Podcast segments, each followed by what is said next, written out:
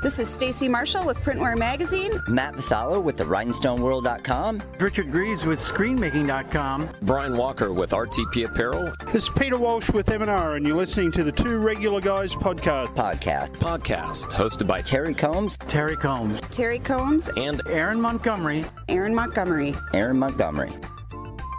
Keep on listening. I don't know if these guys are that regular. All right. Well, welcome into the show. It is Friday, March 18th, 2022. I'm Terry Combs, and you can find me at terrycombs.com. And I'm Aaron Montgomery, and you can find me at oursuccessgroup.com. Uh, today, folks, we are going to be joined by Don Copeland, good friend of ours. We've known Don for a very long time.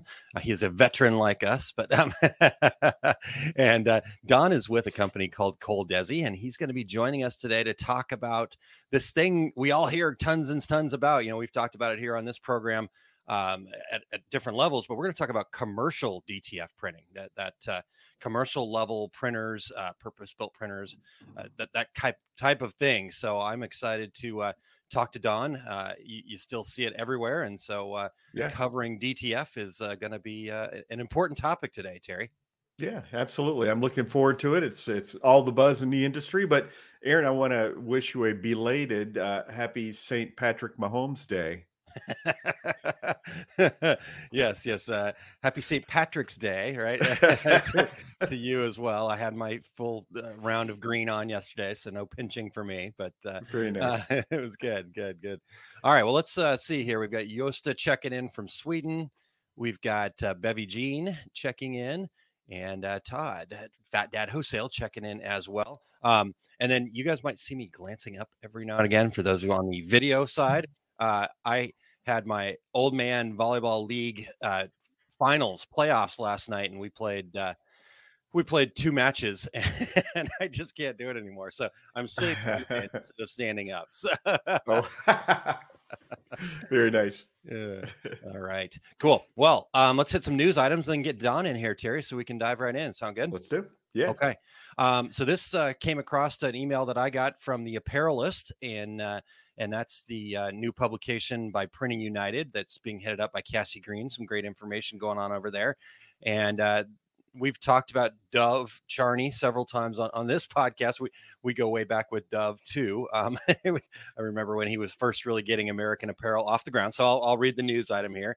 Uh, Dov Charney, the founder and former American Apparel CEO, has filed for bankruptcy. Um, he's once again made his way into the headlines.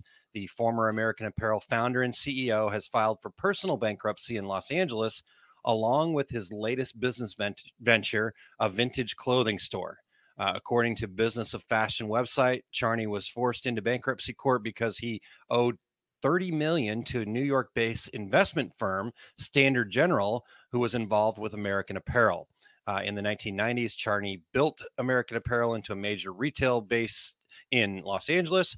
Uh, the company became publicly traded in 2007, but shortly after, Charney was forced out as the company began losing money. According to various reports of the time, the board ousted Charney in 2014 in light of his inappropriate behavior and constant sexual harassment accusations, among other things.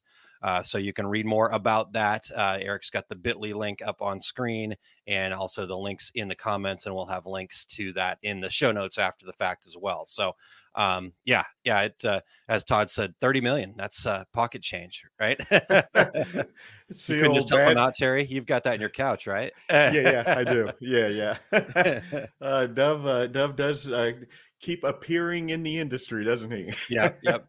He likes Actually, to live on that bleeding edge, right? he, he, does, he does indeed. I didn't talk with him, but I I did see him at the uh, wandering around the Long Beach show. So interestingly enough, Impressions so. Expo Long Beach. Yeah, exactly. Excellent.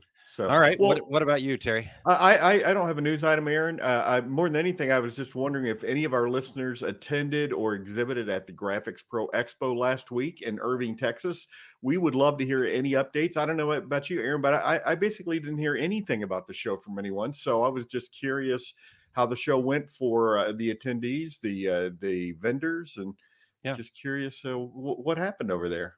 Yeah, yeah. I I, you know, I I knew a couple people going, but yeah, you're right. I didn't really hear much after the fact, so that may just be because they're really busy. Um, actually, I'm actually supposed to catch up with my friends over at the Magic Touch next week, and I know they were there, so I will definitely find out more from them. And um, I know the gentleman from CorelTrainer.com were over there as well. So, uh, but yes, I have not heard from them. So either that means it was slow and they don't want to talk about it, or it was, uh, or it was really busy and they're just uh, closing deals, right? So, yeah, you know, it, and it wasn't there. There was no bad news. There was no, no good news. There was yeah. just no news. Yeah. yeah. so usually somebody has a comment out there, and I just uh, was sitting thinking about this morning and thought, man, I, I didn't hear from anybody. So yeah. anyway, yeah, yeah. I, right. I, went last year because it was the really the first uh, uh, you know show back. So exactly. All right. Well, um, Terry, you didn't have a, a specific news item, but uh, I believe you have a dad joke. So that's really what's important. I do, Aaron. I have a geometry joke, and everybody loves geometry jokes, right? Of course. I mean, Who doesn't, right? in the subset of math jokes. Uh, all right, here you go. Uh, do you know what's under the Bermuda Triangle, Aaron? I do not. It's a rectangle for our podcast listeners, that's W R E C K, rectangle. uh, the fact that you had to spell that out for our podcast listeners, Terry, may say something about the joke. I'm not sure. That does put it in the dad. Man, we've even we've got our guests, we've got our producers, everybody's shaking their head at that one, Terry. So. All right. Well, let's say good uh. morning to a couple more people, and then uh, we'll, we'll, get into some other things here and, and get Don in here. Um, let's see here. We had Wendy checking in. Uh, we've got Chuck. Good morning, and I know I'm missing some people here, so don't don't worry. I see your comments. I'm just trying to get through them all. Uh, we've got uh, Jennifer. Uh, good morning, and she's also checking in on the YouTube side as well. So keeping uh, keeping up on both sides there. Um, Tanya says, uh, "Good morning, my friends." Oh boy, the joke. So uh, there we go. I thought, oh boy, too. Thanks for appreciating it, Tanya. Yes, there you go. There you go. All it's all a matter matter of how you read it. and then we've got uh, Megan Brio checking in. Good morning. Thanks for being here, Megan. Good to see you. Um, all right, Terry. Well, I'll, I'll, turn it back over to you, and then we'll uh, get through a couple things and get Don in, in here as well. Yeah, absolutely. Before we dive in, we want to thank everybody for checking out the Two Regular Guys podcast. We are always looking for new guests. So if you or anyone you know would like to join us, go to calendly.com slash two, the number two, regular guys with your show ideas. If you are listening to the podcast version of the show, we would appreciate you sharing the Two Regular Guys podcast with all your industry friends so they can become regulators too. We would appreciate you giving us a review on Apple Podcast, Spotify, iHeartRadio, Stitcher, Amazon Podcast, or wherever you do your podcast listening. We are everywhere. If you're watching us live right now, please join in with your comments and questions, uh, and uh, and uh, we will uh, invite Don in in just a second. Yeah, and just one, one second. Um, I, I don't know when you said uh, when we are everywhere, Terry, if we should follow that with an apology or how that works, but um, I don't think so. okay, all right, good. Um, and then uh, Scott, definitely not chop liver. Uh, the, the, comments were just scrolling by too fast to catch yours. So good morning, Scott. Thanks for being here. Uh, Mike Moldoni says, uh, good timing for this topic and good morning. So thanks for being here. Um, real quick before we do get Don in here, though, Terry, I did want to uh, just let folks know that uh, we are open to new sponsorship opportunities now. And uh, if you'll go to two regularguys.com forward slash sponsorship, you can get all of the details. And um, so we're always looking to partner up with folks in a in a manner that is uh, about growing the industry. A rising tide lifts all boats. So that's what we're looking for in a in a sponsor uh, partnership. And so again, if you'll go to two regularguys.com forward slash sponsorship, uh, you can uh, become part of this show and and uh, we'll we'll share something about your company every every week. So um, good opportunities there. We we shut that down last year terry. I know we've talked about it before but i'll just briefly mention yeah we shut it down last year because we felt like um, the trade shows were, were so important that we get back to having these in-person events. And uh, so we felt like it was our responsibility our part in our ninth season last year to uh, say, hey, you know what? Let's just open this up. We're going to reach out to the the main the the uh, what four main uh, trade shows and say, hey, here's our calendar. You guys all pick an equal number of days, and we'll you know you guys can be the sponsor that day, and and just uh, shared what they had going on to try to get them back in in the swing of things, and we didn't lose anybody. So you know, I felt like Yeah, exactly. Yeah, yeah, Lost yeah. a few shows along the way, but uh, but all, all the players are there. Yeah, exactly. And honestly, seeing new stuff uh, happening too. So that's really Sure. cool too. Yeah. So, all right. Well, are we ready? Are we ready for some DTF talk, Terry? I think we're ready. Let's do it. Okay. All right. Well, we're going to welcome in Don Copeland, and he has been in the decorated apparel and graphics industry for over 30 years. He has been involved in the development and growth of digital mm-hmm. products ranging from DTG to UV and now on to DTF at Coldesi, which is out of Tampa, Florida. And he's been doing that with them since 2004. Currently, he is product manager for digital ink products involving these products as well as helping with development of new and emerging digital technologies. Let's welcome into the show Don Copeland. Hey, Don. Morning, gentlemen. Hey, Hey, Don. Good to see you. happy Brady's coming back Friday. You. there you go. That's From a right. Holmes Dan- fan. Yeah, that- little little football rivalry There you right go. now. There we Yeah, go. Love it. Love it. Uh, how about how about that guy that paid uh, half a million dollars for the last uh, touchdown pass football, and the next day Brady came back. I think I Brady actually owes knew him the guy some who money. got the other one. You know the guy where where he gave him the ball and they took it back and gave him. All, that was a, a friend of the family's son Wow. Ah, who got all that stuff. Yeah. Yeah, yeah, the guy with Well- the half million dollar ball that's worth about a hundred bucks now. exactly. you could basically go, oh well, no, this is the first retirement, right? The I first last ball. Right. first last ball. Yeah, that's right. Love it. It's like the Rolling Stones. This I There you go. swear, this is our last tour. Exactly. the farewell to the farewell tour. Yeah, All right, Don. Well, let's start. And you know, we're, we're talking DTF today, direct to film. For Mhm. any of our listeners who don't know, tell us what DTF printing is, and and and when did this all begin? So that's a good. Uh, the the when did this all begin? is a good question because it's it's kind of sh- shrouded in mystery. Approximately two years ago, I think is the best way to state it, and it's really started to creep into the U.S. over the last year. Um, it's I'll I'll do the quick qualifier I do when I demo, do a demo for someone. There's nothing new. All right, we've taken technology that existed. Large format printers have been around for 25 years, right? we the the ink sets that we use are, are basically derivatives of what we've been using for DTG since our early days 17 18 years ago um, the film is not unlike the film that's been used by screen printers to do plastisol transfers on the the powder is a derivative of the same powder maybe a little finer but it's the same concept and hello belt dryers right belt dryers are 35 years old um, we as i like to say we've taken uh, peanut butter and chocolate and made a really freaking cool Reese cup. Right? It all works together. We the RIP softwares we're using, you know, across the industry are just the same same types. The software that we use with ours, we sell about 200 packages a month between our white toners, our DTG, our UV, and our DTF. Right? So it's just modifications of the RIPs that are out there, just like every time we've added something new to the industry. Yeah. Right. Awesome. So that's kind of what it is. You print, uh, you print onto a film uh, in reverse, obviously, because it's a transfer. It traverses down on a commercial machine now. We're not talking about the the DIYs or the you know converted Epsons and whatnot. Mhm. Uh, it traverses down. It's actually, at least on our systems, it's actually warmed at the front of the printer, and then on another ramp, it's warmed up a little bit more, so you get the ink to gel. It goes underneath a cascade of powder. Um, basically, with ours, it's just timed to drop powder on on a periodic basis. It it comes up, it gets beaten from behind, um, so that the powder shakes off, which then falls down into a reservoir to be recycled, and it goes through a a belt dryer and it comes out the back end and it's ready to be transferred. Uh, generally, uh, on the commercial machines, you're going to see they're going to have a take up roller that just takes the the media as it comes through. Nice. Okay. Awesome. And that powder, for anybody who didn't catch, uh, you know, uh, follow along, that that's an adhesive, a dry Mhm. adhesive Yeah. powder. So Yeah. that adheres to the wet ink. it, it replaces what we've we consider binders and polymers in our DTG inks, but you're applying it on the backside of the ink instead of mixing it in with the ink. It's the best way to describe Nice. it. Nice, nice. And that then allows you to then transfer that onto a, a multitude of different types of fabrics and whatnot, correct? Correct.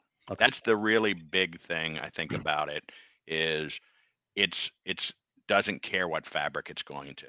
Okay. All right. You know, Well, Well, let's talk about that then, Don. We, you know, I want to talk about kind of what what has been the impact. Y- y- You said, you know, about two years ago, really kind of coming Right. into the U.S. market over the last year. What, um, you know, we talked about it at the front of the show how this is definitely the the life of the party right now, right? Lots Mhm. of conversations about it, but but what has been the the real impact of it?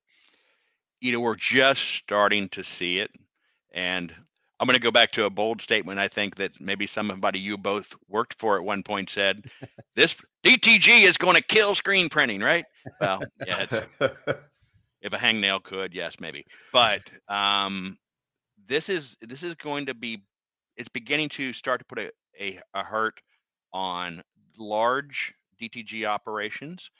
I say a hurt. It's it's it's changing the way they're doing business and we're seeing a lot of customers who have four and six head manuals or maybe small eight eight head automatics who are looking to move those out and bring in a commercial DTF machine because it, it can do probably 90 to 95% of what they're doing on those in a much smaller footprint. And so we're seeing people reduce down. I've had a couple customers actually just reduce their their physical space in half you know you don't have the the electrical requirements the cleanup requirements you do of screen printing. So it's kind of a mix of where we're seeing it. Large fulfillment houses are are bringing these on and in many cases re- replacing the, the the we're not talking about the desktop dtgs that we've mostly dealt with. We're talking about the high dollar uh, you know high production type of dtgs because you don't have to do pre-treatment. You know that that's the elephant in the room that we don't like to talk about when we talk about dtg is pre-treatment because it's it's tedious, it's messy, and it's a it's an expense that's often ignored when we when we quote how much it t- costs to produce a shirt. So It's true. it's it's impacting huge. We've had a couple of companies that one company has ordered nine, one one company has gotten ten machines, and they're using them either to replace or in place of their next step with the large, you know, high dollar DTGs. Hmm. Interesting. Yeah. Well, you know, Don, you mentioned uh, early in your statement there about uh, do, do it yourself, uh, DIY Mhm. uh, DTF printers. Uh, talk about what those are. Yeah, a lot of those are, you know, modified Epson printers, not unlike, uh, you know, what at the genesis of the DIY for, you know, DTGs. I mean, even Right. the machines that we sold in the earliest days were modified Epson printers. Yep. You know, we or Frankenstein, depending on what what day you felt like calling him, right? um, but those were done by at least professionals who were very good at it, and uh, now you have people as obviously with YouTube and everything, we can all do anything. I don't know about you. I don't really know how to do anything, but I can do anything through YouTube, right? and so they're modifying their printers. And the challenges are that this type of printing, number one, you know, you're dealing with rollers and stuff like that, and you're dealing with a, an ink that's got to be wet, you know, and it's large quantities, not like printing a, a page, you know, of, of text or whatnot.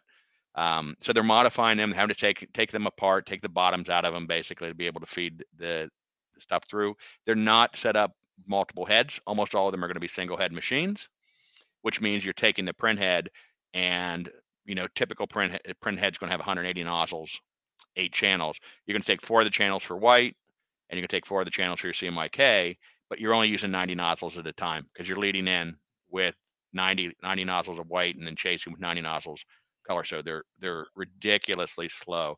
And it's it's probably probably been a good thing that this happened. You know this is the weird things that go on my head. Because it's given it's scared some people from DTF because of the horror stories of the DIY movement right it's like check the ink and replace the head type of thing on a daily basis you know and uh when you go to commercial machines, I think Aaron used the phrase, you know, purpose built machines, multiple heads. Most of the machines on the market are either two head or four head. So you have much larger print swath. On a four head machine, you in essence are putting down two inches of white and two inches of color at a time. That's that's crazy, right?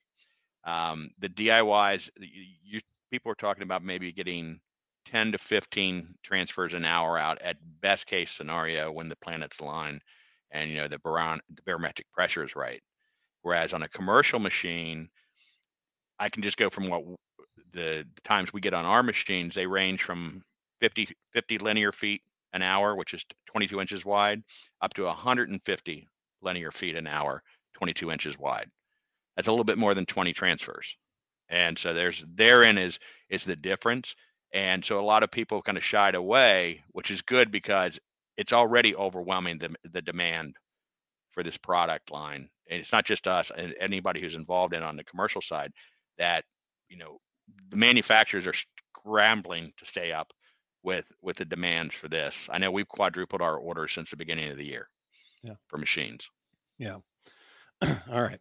Well, we've got a couple of comments coming in from the regulators here. Excuse me. Um, Jennifer says uh, the, the, switch to DF, DTF feels a lot like the massive shift in commercial printing in the late 90s when uh, DTF took over the square footage of actual film cameras and stripping tables for burning plates. So, yeah, that's a good explain explanation. Yeah, yeah, yeah. Um, and then Tanya uh, shared uh, there are groups that have people who have jumped on this bandwagon, and the prints are crap. Uh, talking about the DIY, and there are people who have cut their teeth on converting, honing their craft, and move it move to pro machines. Those people are killing it. I recommend to people who got burned to get samples, get referrals, and build relationships. So, absolutely. Well, I think that's just like in DTG, you know, all those early machines were converted over paper printers and and there are still people smarting today from it going, no, I'll never do that again. You know, and because because 18 years ago, my uh, my converted over Epson 1800 uh, didn't work the way uh, that that I imagined it was going to. There's some guy waiting on a bridge with a T-Jet 2 waiting for you to go by, Terry. or a T-Jet 3, man. three, T-Jet 3. Yeah, the, the, three was the real one. True. Good good call. You're right. That's right. But I mean, yeah, you're right. There, I, I, I love what her statement was. There are people who got burned because they tried to, they tried to put a round peg in a square hole um, there there are solutions out there to take your DTG printers and do you know short run DTF with them. Um, but if you're going commercial and going to go after it for a marketplace, because it's not just your your customers, your current customer base. The there's a huge marketplace out there for wholesale transfers as well, because a lot of those people who've tried to do it on their own, they're Etsy store people and things like that, and they're just they're they're happy to pay somebody a few bucks a square foot to print for them and so there's a lot of business that way as well. The machines do work well. We do i run an average of six to eight demos a week here on the machines and it's crazy. We have people flying in every week from in and out the same day from all over the country come and actually see it physically probably because of that same thing i'm not going to get burned you know you don't see the guy's fingers all the time when you're running a video, right? so what's he doing down here that we don't see? So we see that, and I would say we we run about a ninety percent uh, purchase rate on people who come in and physically see the machines run. Wow. So and the other 10% were the people who said, well, they are in Tampa, so let's just go. it's it's this time of year, it's not uncommon to say, hey, I'm in Orlando. Can I come over and see the machine? and you need to punch your ticket for your for your accountant? Um, but they we actually had one of those yesterday. He was here for a, a swimming tournament, and that's what his business is. He does swimming uh, stuff, you know, for swimming teams, for swimming clubs and yeah. all. But he's committing committed to buying a machine. So it, it does, but it, it is definitely something that it's it, and it's going to be hard to show at trade shows. By the way, I'm sorry, but it's going to be because you can't just run it and stop it. You know, remember no. DTG? They come up and say, "Hey, print me a shirt." we could do that. With this, you run it and then you got to run it through. You don't stop it because you've got, you know, PET film and a belt dryer sitting there, and so you do need to continually run them. It's yeah. and that's what we end up doing. We usually spend about two hours, and we'll do a, a run of 20 to 30 minutes just so they can see the productivity of the machines. Nice. Nice. All right. Uh, Evelyn Warner uh, asks, are, are you in Tampa? I'm actually physically in Clearwater right now. Uh, we have we have offices. We have uh, two offices in the Tampa Bay area. One is over in Tampa, which is where most of our products are. Um, the DTF product line, we just did not have room in there, so we actually use our facilities here in Clearwater, which is where we ship most of our products from. It's where product development. It was when we we merged uh, Belquette. We that were in their facilities. That, that was part of the the merge. We received their their their building, And so we're in here with it, and we do demos out of it. Just where all the machines are prepped, and just where all the ink ships from. So we're in the Tampa Bay area. If you were to come see us, you could fly into either Tampa St. Pete Air, Tampa Airport, which is about 15 minutes away, or actually St. Pete Clearwater Airport. You may hear the planes going over because we're we're a matter of about 300 yards from them. Okay. All right. Good. Um, a couple of other comments we'll get to here in a second, but um, so Don, I, I you know me, I, I like to rock the boat a little bit here. Not really rock the boat, but rock away, brother. Change lanes. How about that? Right? Can I change lanes real quick on sure. you and go a little off script here? So you know, we're talking about how this is impacting things. Would you just give people a quick idea of what you know when when you're running this? Right? You're talking about replacing some pretty big equipment and some different things right. like that. What, what, are we talking about, like cost wise? You know, you, you there's there's the equipment kind of levels. Yeah, yeah. Well, not necessarily for the equipment. I'm I'm like thinking, okay, so I've got film, I've got a bunch of you say, you know, you talk about how much ink we got to lay down, we've got powder and all that other stuff. Yep. What is something like that? You know, what would you expect to pay for like a 10 by 12 image, for example? Okay, so great question. I'm glad you asked that, and you you changed lanes right into my lane. I love oh, it. Darn it! I okay, actually yeah. went to your website and grabbed your logo with the the microphone and the the wing yeah crossed on each other. Right? It's Yeah. I know it's a crappy low resolution, but I actually ran it through my RIP for DTF and I ran it through my RIP for DTG at basically 10 10.6 by 8 so right about right in the wheelhouse of the size and the cost on the DTF this is film powder and ink the powder is always going to rank high it's not that much ink, powder because the, the only way to calculate powder usage is let's say that image is 80 square inches for the bounding box Yeah. it's going to calculate 80 square inches worth of powder Yeah. so you're probably going to recycle 50% of that but we'll leave it as it is um, it was 49 cents to do this 8 by roughly 11 on this so this will go on a white shirt black shirt color shirt poly shirt you know Yeah. bag anything Yeah. ran the same thing through our uh, rip for our g4 and we're not the cheapest on ink in the market so even if you half the number which would be ridiculous Yeah. uh, it was a dollar 90 for the exact same design for a black for a color shirt so you have white underbase color Yeah. and that's not discussing the elephant in the room which is pre-treatment which is probably another 30 to 40 cents Yeah. yeah. so Okay. roughly 20 to 25 percent of the cost on dark shirts you're probably going to be more like 50 percent of the cost on light shirts because we we don't differentiate. Uh, you, we do have settings in our rip to do white shirt color shirt black shirt Yeah. but for standpoint of people who are doing production they don't want the guy having to worry about did i grab it from the right stack? Yeah. so we just do everything as a color shirt and it's fine. It, we're not laying as much ink down as we do in dtg so it doesn't have as heavy of a hand Interesting. All right. And then uh, Jennifer says, piggybacking on Aaron's question, uh, what is the sweet spot between commercial use and actual utilization for your own shop from an entry level perspective? So um, I don't know if you can kind of pull something out of that. I'm- So, I mean, let, let's you got to discuss the cost of the equipment.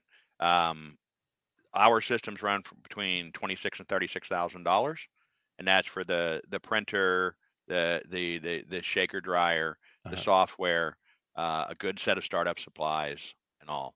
Um, we're finding that the, our smaller machine uh, will produce uh, up to 1500 but mostly say around a thousand transfers a day for typical size like we discussed there um, and on the four head that you're looking at 3000 per day Yeah. uh, so you got to look at your business and one thing about dtf and i kind of alluded to it earlier dtf you start it and you stop it when you're done for the day you don't want to start stop start stop because you have a lead in and a lead out of waste material Yeah. you got to have a bit of a lead in to get it fed into the machine. Yeah. And then you have to have a lead out so you can hold it as it goes through at the ba- tail end. I, I, I describe it to people. It's like flying an airplane. It's hours of boredom broken up by moments of exhilaration at the beginning and at the end, right? Yeah. Um, so you have those waste time, waste there of a couple feet each side.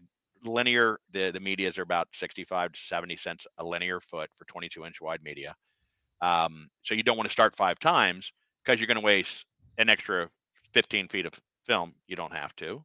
Right. Uh, plus, from the time that the print leaves the front of the printer till it exits and is ready to be transferred, is between six and eight minutes, depending on on our systems, which machine it's coming out of. Yeah. Again, that's just added to the end of when you're done printing. Yeah. So if I do it five times in a day, I'm wasting another 40 minutes or so that I don't have to, as opposed to running it and it's just that eight minutes at the end that it comes off.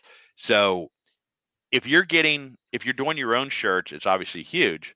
Yeah. Because you're probably paying two and a half, three dollars a square foot at least for transfers. Okay. And my, I see an average in the in the the 60s um, for what it costs to transfer. Yours is a good example. You're at for eight, you know, 85 square inches or so. We're at Yeah. 50 cents. And so about about 65, 70 cents a square foot for most of the transfers do because you don't do it's a transfer. You're not going to do shields that are solid, right? I don't care how you do the transfer, unless it's sublimation, it's going to feel like a Kevlar vest, right? Now you're doing hoodies and sweatshirts, maybe.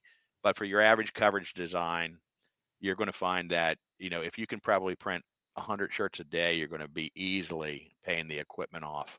And if you're selling the shirts themselves, it's probably going to be quicker than that because most people are making about two dollars, two and a half dollars a square foot for transfers, just selling cut out transfers to people. Okay. All right. Um, I, did that answer the question? I- I think so. And uh, yeah, Jennifer says nods understanding. That was actually my process when burning film as an art director in commercial printing. So, um, yeah. And then Mike and Evelyn, uh, I've kind of noted your questions in in my uh, in my brain, and Eric can hopefully help me find them later. So we'll come back to those, uh, Don. But Terry, I know you've got a question for Don as well. Yeah, Don. So this isn't going to be like a desktop variety of printer, like like a, a do-it-yourself uh, type machine. So, what kind of requirements are we talking about for power, the the, the footprint, uh, even even getting the machine into Sure. your facility? Talk to us a little bit about yeah, that. yeah, yeah, it's a good question. So again, I can only speak from our product side, so that's what it's going to be based on. Yeah. Um, we have two machines currently, a two head and a four head. Um, the two head, you need space wise, it's about 12 feet from nose to tail. And obviously, you need to give yourself a few feet around each side to be able to work with the machine. Um, the dryer itself, without the take up reel, which it comes with the take up, take up reel not installed anyway, you have to put it on with four screws, needs a 35 and a half, 35 and three quarter inch opening. So, you know, that's that can s- limit some folks. Yeah. Um, generally, mean, and the we've I've been doing this long enough. I know you guys did this for a long time. People just heard me say we need a 35 inch door. No, you need a 35 and three quarter inch opening, which is generally means you're going to have to take the actual trim off of the door to get it in. The larger machine is more like 44, 45 inches for the, the dryer on that. Yeah. So it, you know, it is, it takes space and that machine's about another two and a half to three feet long as well. And the width is probably another foot and change wider. Um, so you need some space. You wouldn't believe that if you came and saw my demo room because we, we limit the, the the diameter capacity of people who walk between the machines because they're that close together. We're, we got about a two foot gap between them because it's that tight. Um, so power wise, the the smaller machine, the two head, um, requires a 220 uh, 20 amp for the shaker dryer, and then a a 110 for the actual uh, printer itself. Yep. The where we've made the biggest changes, and this is a lot has to do with our partnership with Belquette. Um, the machines that the bigger machines came in, they were rated for 40 amp 220 for the shaker dryer, and then it needed another 220 for the printer. So, and I think the smallest you can do on a 220 is 20 amp, but they you could run them with a 50 amp to run both. But we've done a lot of work, and we've got some stuff we're actually applying for some patents on. Where we actually have got the entire system running off of a single uh, 220 30 amp. So you fire it up, it, it powers up the printer, it powers up the dryer, and they're they're isolated inside of the machine, so you don't have to worry about the dryer causing problems with the printer. Nice. Um, and also it powers the the take up reel as well. So it, you're most people are going to have to put for the four head, they're going to have to have something done because most people don't have a 30 amp just sitting there. But a 20 amp is pretty much your standard, you know, like you would a 220 at your house or something. Yeah. So it's definitely it's something you have to think about. And the sizes, you know, I always tell people either you need a roll up door, or a double door on the four head, and you need to make sure you measure very tightly or have a sledgehammer with you when you bring the smaller unit in. Um, but it, this is not something we're selling Sledgehammer's a lot of door, people. though, right? Not Yeah, yes, exactly. Right, right. Save that for the TJet three. Um, but no, we've had some people who are in commercial set at you know uh, storefronts, and they've actually had glass removed from the front. Yeah. and then and- Right. and one thing we've learned is with bigger things like this, tell them contact a piano mover. They'll get it in for you. That's what they do for a living, right? Yeah, that's a good call. That's Good that's a good idea. And and you know, Don, just like the the large format DTG printers, uh, that's not a machine that you're going to put in your dining room. So, Right, right. Yeah. Yeah, Yeah, I think that is important to note here is that this is we're talking about commercial DTF printers and and you know so that so real quick too I, I don't know if you got to it and I just missed it but and and I know you said like in your demo room you've got them packed in there pretty tightly but but for a production facility what what kind of a footprint should they kind of plan on for So I would say at least 10 feet wide for the two head and probably 18. You know, 10 by 20 is probably safer. You have to need to get to the back of the machine because that's where you load your film. That's where your where your ink reservoirs are at. Uh, you need to get to the tail end of the machine because that's where your take up reel is. It- you know, if you wanted to, you could actually off center it um, to the side because the side that the controls are on, so the right, you know, where the capping station are on the printer, is also the side where all the controls for the the belt dryer are. Mhm. And so you could offset that. You So you wouldn't center it on a 10 by 20. You would probably center it on a, you know, you probably put it a foot and a half over from the center so that you have more room to work on the side you're working on. There's nothing on the other side that you really ever need to get to except when you do maintenance on the machine. You actually bring the head unit all the way over and you open up a tray so you can actually get under to work on uh, just checking, cleaning around the edges of the, the ramps on the head. Awesome. Okay. All right.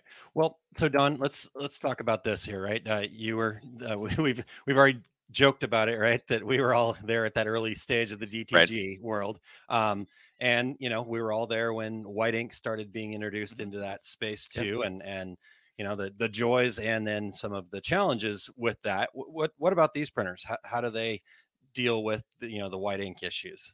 So the first thing we have to do is to tell people to quit reading old posts on t-shirt forums, um, because even in the DTG world, white ink has gotten worlds better Yes. than it was. Right? Yeah. You, you we remember back in the day when if you got two out of five shirts to print right on with white ink, we were doing we were killing it. You know, it was time to leave for a long three martini lunch after that. Um, so that being said, these are basically the grandchildren of those ink sets. Uh, the difference is, is they don't set up. If you were to print out a a, a white T-shirt, it's a black T-shirt with white ink on it on your DTG, and let it set and come back to tomorrow, later in the day tomorrow, touch it. It's going to be pretty dry, right? Yeah. These inks gel. They do not dry up the same way. Um, we've actually cut off, left it something hanging on the front of the printer, and come in the next day and run it through the powder, and it still took the powder. So they don't dry as readily as I mean.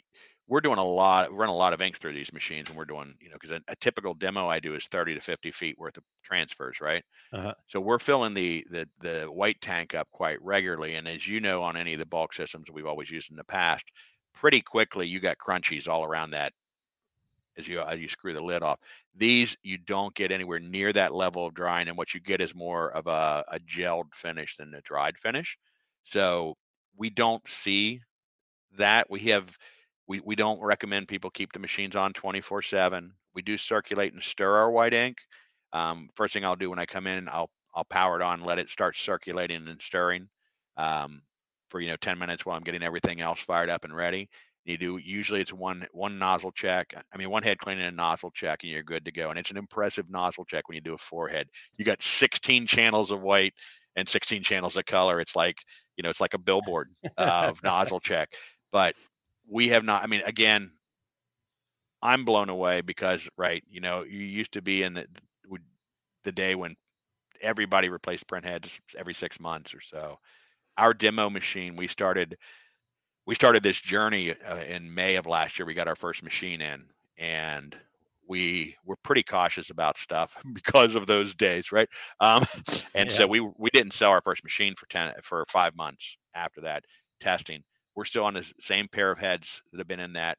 And as you guys know, also from being on this side of the table, to the end users, do as we say, not as we do, because we're terrible about doing maintenance, right? Because we got 900 other things going on. And right now, I do the majority of our demos. So I'm only at this location on Mondays and Wednesdays to do demos. So very frequently, that machine is turned off on Wednesday when I leave and not turned on until I come in Monday morning. And hmm. literally, you do one one head cleaning. Rare is it that I do two head cleanings, and it's back. So this is the truth. It's a real world. We haven't replaced. We've replaced one print head and the machines we have in the field, and that was user induced. It was not a head clog. They just yeah, we, we won't go into what they did, but that they, we've only replaced one in the field, and they're user replaceable. I mean that's the other side to it. Um, you know the print heads we use are the the i3200 Epson heads. Um, we buy our print heads from Epson America. We don't bring them in with the machines when they're imported. We want to make sure they're not counterfeit heads; they're original heads, and they're they're like fourteen hundred and eighty dollars, which is not chump change, but it's what many of the DX5, DX7 type of heads are selling for for specialty application printers, and they just they just go and go and go. They're four color, eight channel heads. Cool. Well, so Don, I think you kind of covered it, but but walk us through what what's what's daily maintenance, and you and you've already said you don't have to print every day, but but right. somebody somebody comes in uh, on Monday morning, what are they going to do? So on Monday morning, you're gonna you're literally gonna power the machine up. Uh, most of these machines that are they're being that are using the the uh, i3200 and using the I think it's the P600 heads um, have a, a, a the same controller. There's a company that's developed a controller for them. So you you fire up the software that's part of your PC, that's part of the system itself. Turn the machine on, do a head cleaning, and do a nozzle check. That's it. The the maintenance is on the back end. So at the end of a day of production, what you'll do is you move over the the printhead carriage, and this is again coming from the days of converted Frankenstein to machines when you had to like you know, you had like the jeweler's loop on so you could see inside of stuff, and you had the person with the skinniest fingers on the company go in and do maintenance. These are like, I see how big my hands are. There, you know, you're, you're talking about a capping station that's probably that. Well, the plate that the capping stations are on is probably 12 inches by 12 inches and much bigger on the four head. You have your two capping stations set setting there, and a wiper blade that's about six inches wide. You clean it. You wipe it down just like you would what we were used to. It's just it's accessible. Mm-hmm. We joke that inside the four head, you actually can pull up your stool inside of the printer and work around it. It's that big to get at it. That that has four. That has two wiper blades, one for the whites and one for the colors, and then encoder strip probably once once a week at most because we're printing on film. We're only running a one millimeter gap, and so and we're not vomiting ink out like we do straight onto a shirt because we're not we don't have to worry about the absorption. We're printing onto a film, so you don't get the the misting, and and the encoders themselves are typically about five to six inches above print area as well, as opposed to a couple inches. So that's it, and then it, you can slide the, the print head all the way over the carriage, and the other side opens up, and you can actually get in there and just wipe around for those of you all who've worked with digital printers, they have a ramp and then the bottom of the print head. The ramps is where most of your buildup comes. You just clean around those ramps and back. Literally, I just talked more than it takes time um, to do. When I did the, the training video for maintenance, I think it took me 10 or 12 minutes to film it. And it's about a five to six minute process at the end of a day of production. Okay. Okay. Awesome. Good information. All right. Well, let's let's get back to a couple of those regulator questions here, Eric. If you you can uh, scroll back up and find what Mike had to say here. He he said, uh, "How does DTF feel and breathe as compared to traditional screen print or Supacolor, which he's told is not DTF?" So, what? Tell us about the hand there, Don. So the best thing to compare it to is uh, plastisol transfers. Okay. Um, it is a transfer, right? Uh, you you can create some negative space. Uh, we have the ability in our RIP also to do dots and stripes and things like that to can soften stuff up as well. It it is not. Uh, let's take it from the opposite direction. It's not HTV, right? Yeah. So it's not as as heavy a hand as heat transfer vinyl. It's not as soft as DTG, which I think is on the other end of, Yep. of direct image or transfer processes. Um, and it also has to do who you get it from. We spent, you know, five months perfecting this. It's, I, I don't want, I don't want to sound braggadocious, but you know, this the group of people that have been collected where I work at.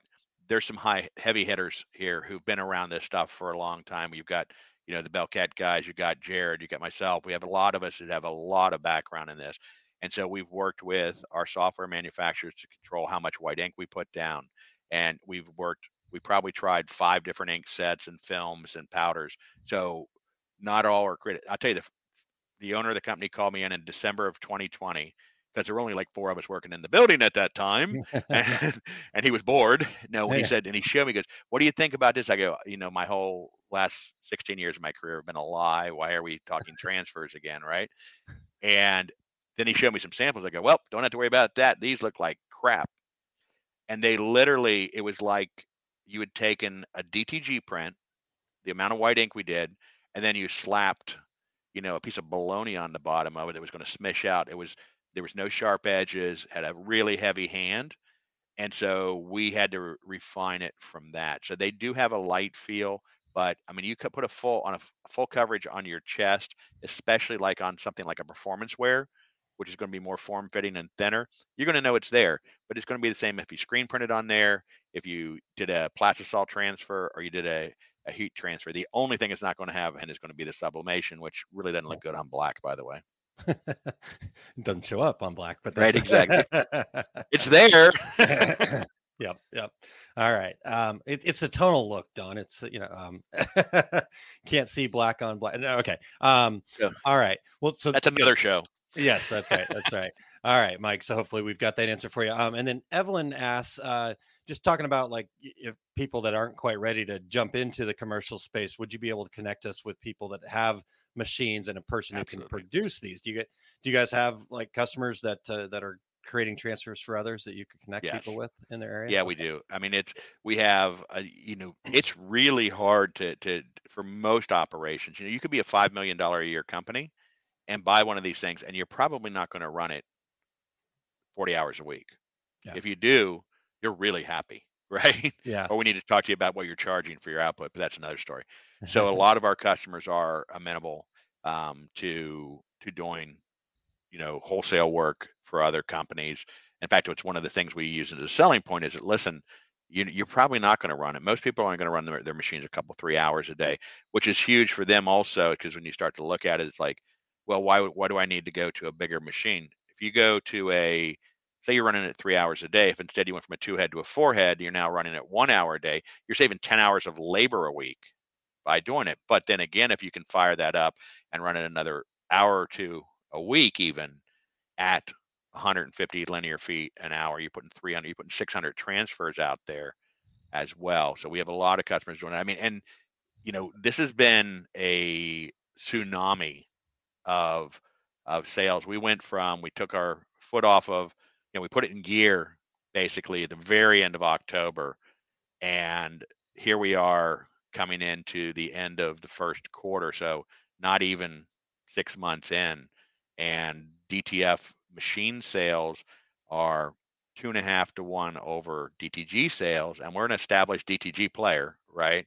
Um, and dollar wise, they're they're tripling what we are on DTG for sales. So we have a backlog of machines. You know, we're we're getting machines in and produce as quickly as is humanly possible given the state of everything. And so our a lot of our customers who buy machines who are are waiting for their delivery times, other customers are stepping in and helping them fulfill, and we're going to play that forward as well. Okay.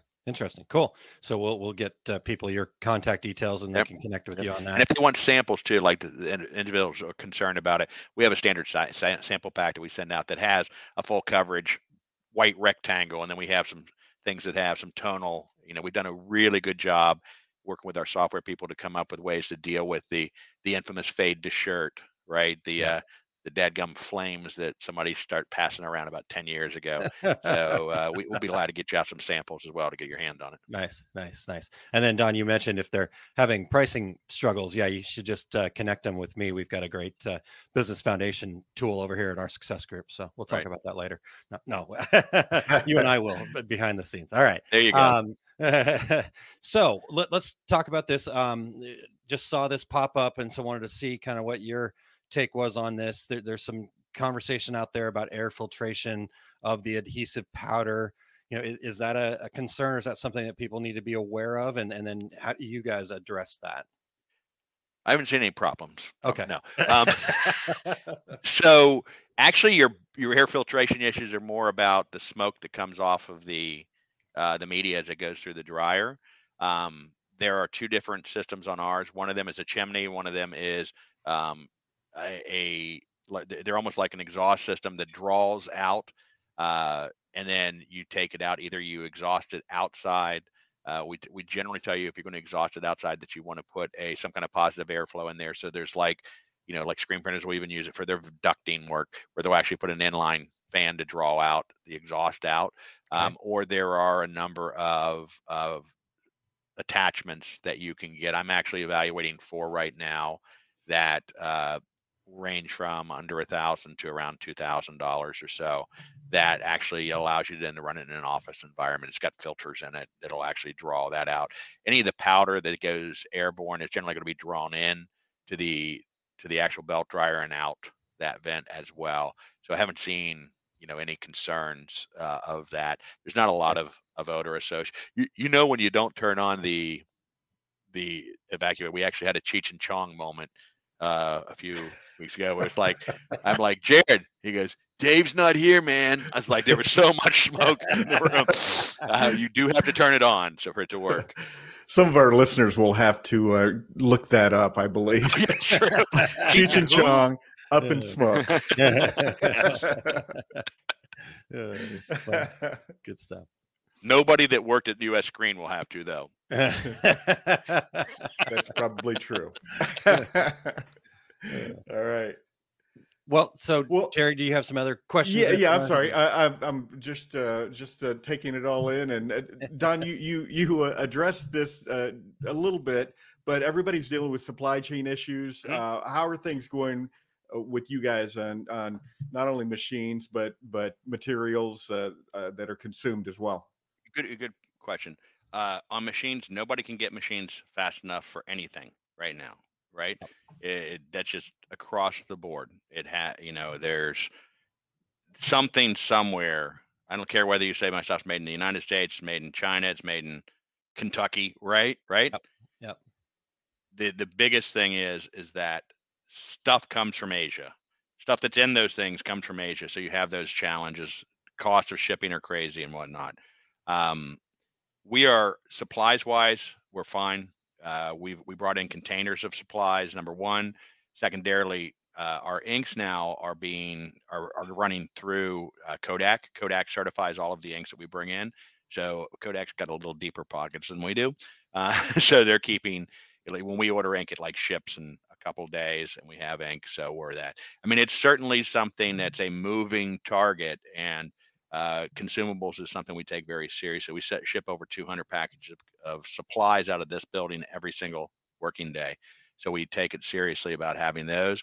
Machines i'm i won't lie they're typically right now it's about a 120 day delivery time on machines. Um, and we've actually had companies i have a company right now that has two machines in queue.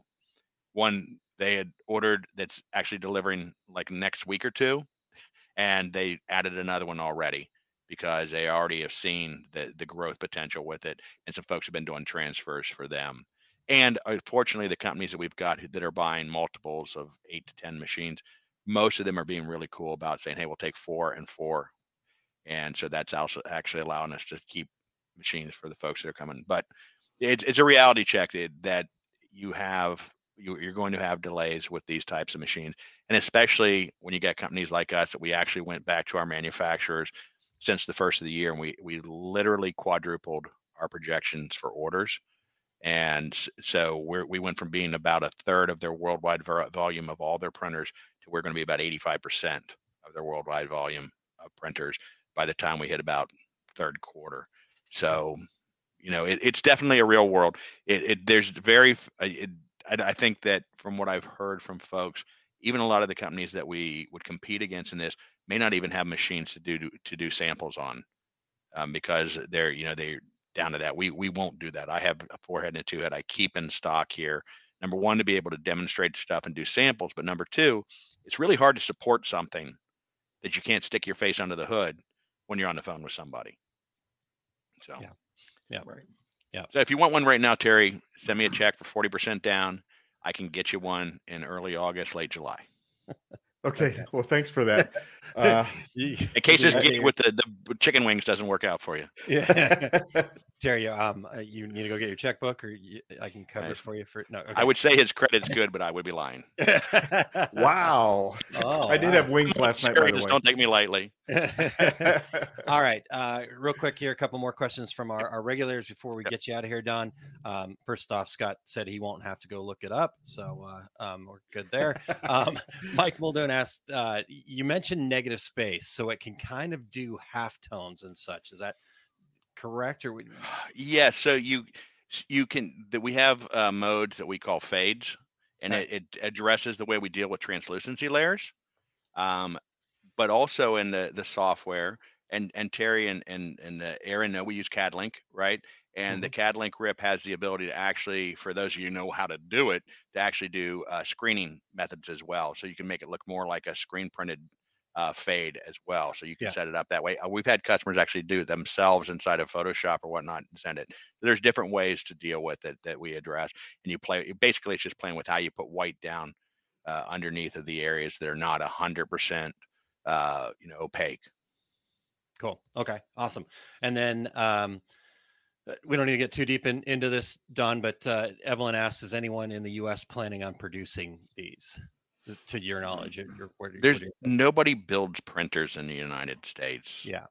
you know there you can't i mean uh, all of the printing technology uh, it probably all cycles back to initially to uh, japan which is where most of the print heads come but Yeah. a lot of the leading edge development of, of the controllers and things like that is coming out of china Yeah, is where most of it's coming from right now Yeah. on all machines all Sure. printers large format and whatnot Yeah, exactly. Okay. Uh, and then one last one here for you, Don. Uh, Tanya said she may have missed it because she had to walk away, but is training on site as well as the install? How does that? Uh, So it's you can get an on-site install. We have had four companies uh, sign up for it. Only one has taken it by the once they went through our uh, online because we it's when you buy a machine, you're not obviously getting it immediately. Even if we are in a situation before we started to get overwhelmed with the number of orders, it was still like a month before you would get a machine when you bought it because we have to prep them and we print them out and all. The machine comes to you completely assembled on the stand. Uh, we've printed it out. It's all we've done all of the head alignments and everything is done. And then the literally the dryer, you roll it out of the crate, you install the um, take up roller to it, you plug it in, you put on your ventilation system for it, and then you uh, you turn it on for half an hour to get that new new car smell out of it. You know, as we fire up a new dryer. Uh, and you roll it up to it and you're ready to go. We had a local company here was the first company to buy one of these machines, which is by the way, if you're in the our side of it, it's always smart to do somebody that's 20 minutes away from you on your first install of anything. And uh, we went in to, to be there. Jared went over to spend time and he said after two hours he felt like he was in their way. Hmm. Right. The next day they they called us and let us know that they had printed a thousand transfers. Yeah. So you can pay for an on-site install, but it's not necessary. It's literally roll two pieces of component together, watch a video on how to load ink and how to to install the software, and you're printing. It's it is that simple, and you know Awesome. you'll see that in in the in the videos. It's it's it's it's crazy how how easy it is. It's because it's all known technology, yeah. right? Yeah. It is, Awesome. but it is an option if you want it. Okay, cool. Thanks, Don, for answering all that. And we appreciate Mhm. uh, all this information. So, last and final question for you here before we let you get out of here. Uh, where can people connect with you and, and learn more? So they can go to coldesi.com, C O L D E S I.com, and we have multiple product lines. You can jump off onto the the DTF uh, there, and we have we have a, a group of like three guys who mainly are handling the sales of DTF. All of them very knowledgeable. One of them's probably got almost as much time in the industry as I do. Um, and they'll answer questions for you about pricing, availability, and stuff like that. And any technical questions you have, uh, they'll bounce through to me. If, it, if it's something you're serious to the point you want looking at a demo, we do do live virtual demos as well. Um, we typically do demos on Mondays and Wednesdays, and we'll we can do it with a video camera, and you know you you back and forth with us, so we can do software demonstration and all as well if you're to that point. Or if you want to come to Tampa, you know, or come down to Clearwater here and, and see a live demo, we can set that up for you as well. Awesome. All right. Don, thank you so much. Appreciate uh, all of your time and information here today. Uh, really, really good uh, knowledge about DTF, right? It, like you said, it's interesting to see how all this has changed and evolved over time. And uh, we appreciate you sharing about commercial DTF with us today. I appreciate the opportunity to be here. Hey, All Don, right. it's good seeing you. It's been too Good long, you guys. my friend. It has been. We need to get some wings. You Yes, guys need to come for a demo. Remember, we're in the, the home of Hooters. It's where it all started. That's right. I did Good not point. know that. right. Two miles from us, actually, where I'm sitting right now, from the original. you didn't Hooters. you didn't open with that as your selling point? No, I was, the Brady thing was too easy. The Brady thing was really too easy. All right, Don. Thanks a lot, man. Have a great day. Take Thanks, care. Don. All right, that was great. Uh, good information there. Learned a lot from Don, so we appreciate his time here today. So uh, we're gonna we're, we're gonna switch sides of the table here a little bit. Uh, t- Eric, I'm gonna ask you to join in, and then I will push the buttons for you. We'll see how this goes. This should be entertaining. but uh, welcome right. in, Eric Campbell, and Eric is here because he is going to bring us our five things for today. So. Eric, like I said, I will do my best to push the buttons with uh, with the correct uh, spacing. So, are you ready, sir? All right, let's go for it.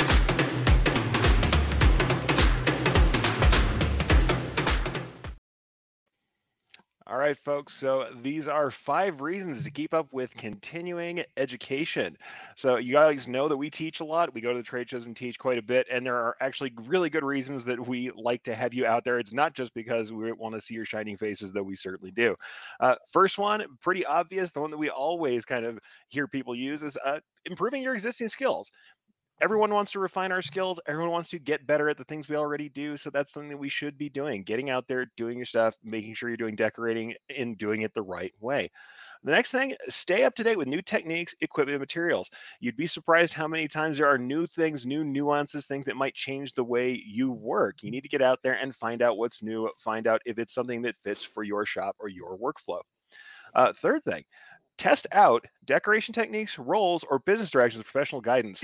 Many times I've had people come out to uh, my classes not because they're trying to necessarily do the thing that I'm teaching, but they're seeing if there is something there for them. And to the point of even teaching classes, letting people know what it's like to do things like bring in in house digitizing or do a new type of technique often the people who are teaching are either in the space of doing that work or are in the space of servicing the equipment that does that work and it can help to hear from them the kind of experiences they have or the experiences they've seen out in the field. Uh, next one is to increase your confidence if you are working entirely in a bubble, you're working by yourself, sometimes you don't really know where you're at. Getting out, seeing real samples, seeing experts, and talking to them about process can increase your confidence, even if you aren't learning brand new, mind blowing things. You may find out that you are on the right track, and it can help you when you feel like you're in the dark.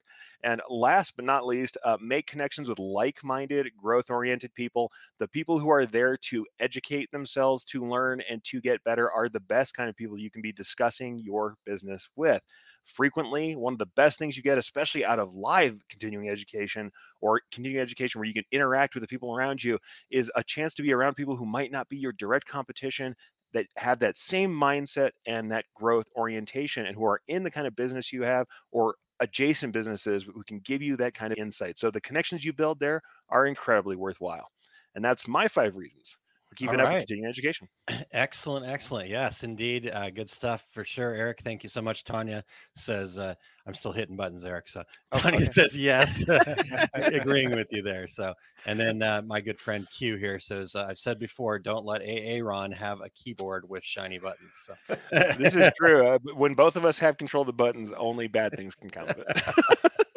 All right. All right. Hey. Eric, while you're here, sir, uh, Oh. would you share with us what uh, what you've got coming up here? Hey, why not? yeah. Why not? Uh, let me actually get to that section of the outline. All right, so join me today on my show later on, 2:30 p.m. Uh, Mountain Time for the Take Up. Today it's episode 104, and that is branching, sequencing, and interlace in machine embroidery. Uh, I'm going to be discussing how objects flow together. So if you're talking about like connected scripts or interlace, hey, it was just St. Patrick's Day. You're doing knotwork type designs. You want to know how to get dimension, making things look like they go over and under the way they should, and how to just deal with that, or different sequencing of connected scripts on hats because we have to have a special sequence to make those run. Come check me out at erichcampbell.com. There's a tab at the top called the Take Up that will allow you to get to the playlist. So that's happening today at 2:30. Also, I have two classes coming up. If you didn't get to catch them earlier, DAX Chicagoland is coming up at the end of April 21st from uh, 8.30 to 12. We're going to have digitizing your first design, finding your foundations. And on the 22nd from 2.20 to 3.40 p.m., design, editing, and alteration. So get over there to daxshow.com to find out more about uh, not just my classes, but all of our classes. Excellent. All right. Eric, thanks so much, sir. And uh, back uh, behind the, the table, please. Back off screen, folks. awesome. All right, Terry, what about you? What's coming up for you? Well, uh, I have uh, the upcoming Impressions Expo in Atlantic City on the 24th at one o'clock. I'll be doing everything you hear about DTG printing on the internet is wrong. And uh, the next day, on Friday the 25th at 10:45, exactly when this show is going on, I'll be doing screen printing specialty inks.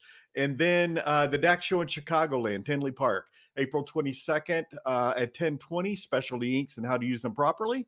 And at 12:30 the same day, why is getting started in DTG printing so confusing? And then, uh, Aaron, my complete screen printing business class uh, at Workhorse Products here in Phoenix will be May 14th and 15th. And then the following week, I'll be in Chicago at Atlas Screen Supply, uh, May 21st and 22nd, doing that exact same class. And all my upcoming screen printing classes for 2022 are on my website, along with all my other events. And that is terrycombs.com. How about you, Excellent. Aaron?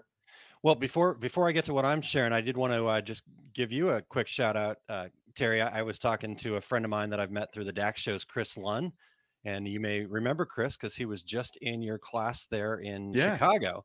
Yeah. And uh, I, I just, you know, I said, "Hey, so how was it?" Right? I was just trying to see, you know, is Terry really as good as he says he is? And- nice. and Chris has been in the industry for a very long time, and he said, you know, based on that fact, he was kind of going, okay, well, it'll be a good refresher. He said, yeah, I walked away with lots of great information, really, really enjoyed it, and uh, and felt really confident leaving, uh, being able Fantastic. to talk screen print. So um, there you go, a little testimonial for you, Terry. Very good. All right. Well, um, for me, uh, the, the thing exciting, really pumped about this next week. Uh, there's going to be this virtual summit called uh, Mountaintop Motivation, and it is a three day summit. Actually, it starts on March 23rd, goes through March 25th.